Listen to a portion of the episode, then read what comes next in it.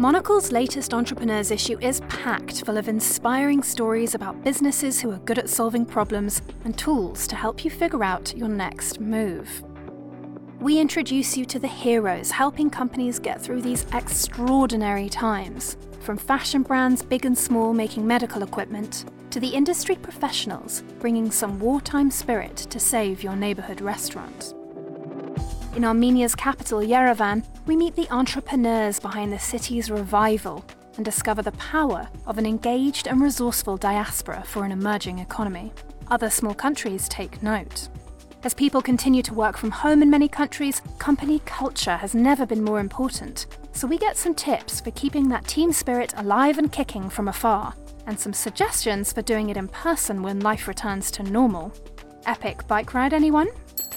We pop to Melbourne, where a crop of talented graphic design firms have been giving fresh life to the property and hospitality industries, providing their clients with elegant branding and the city with a cohesive visual identity.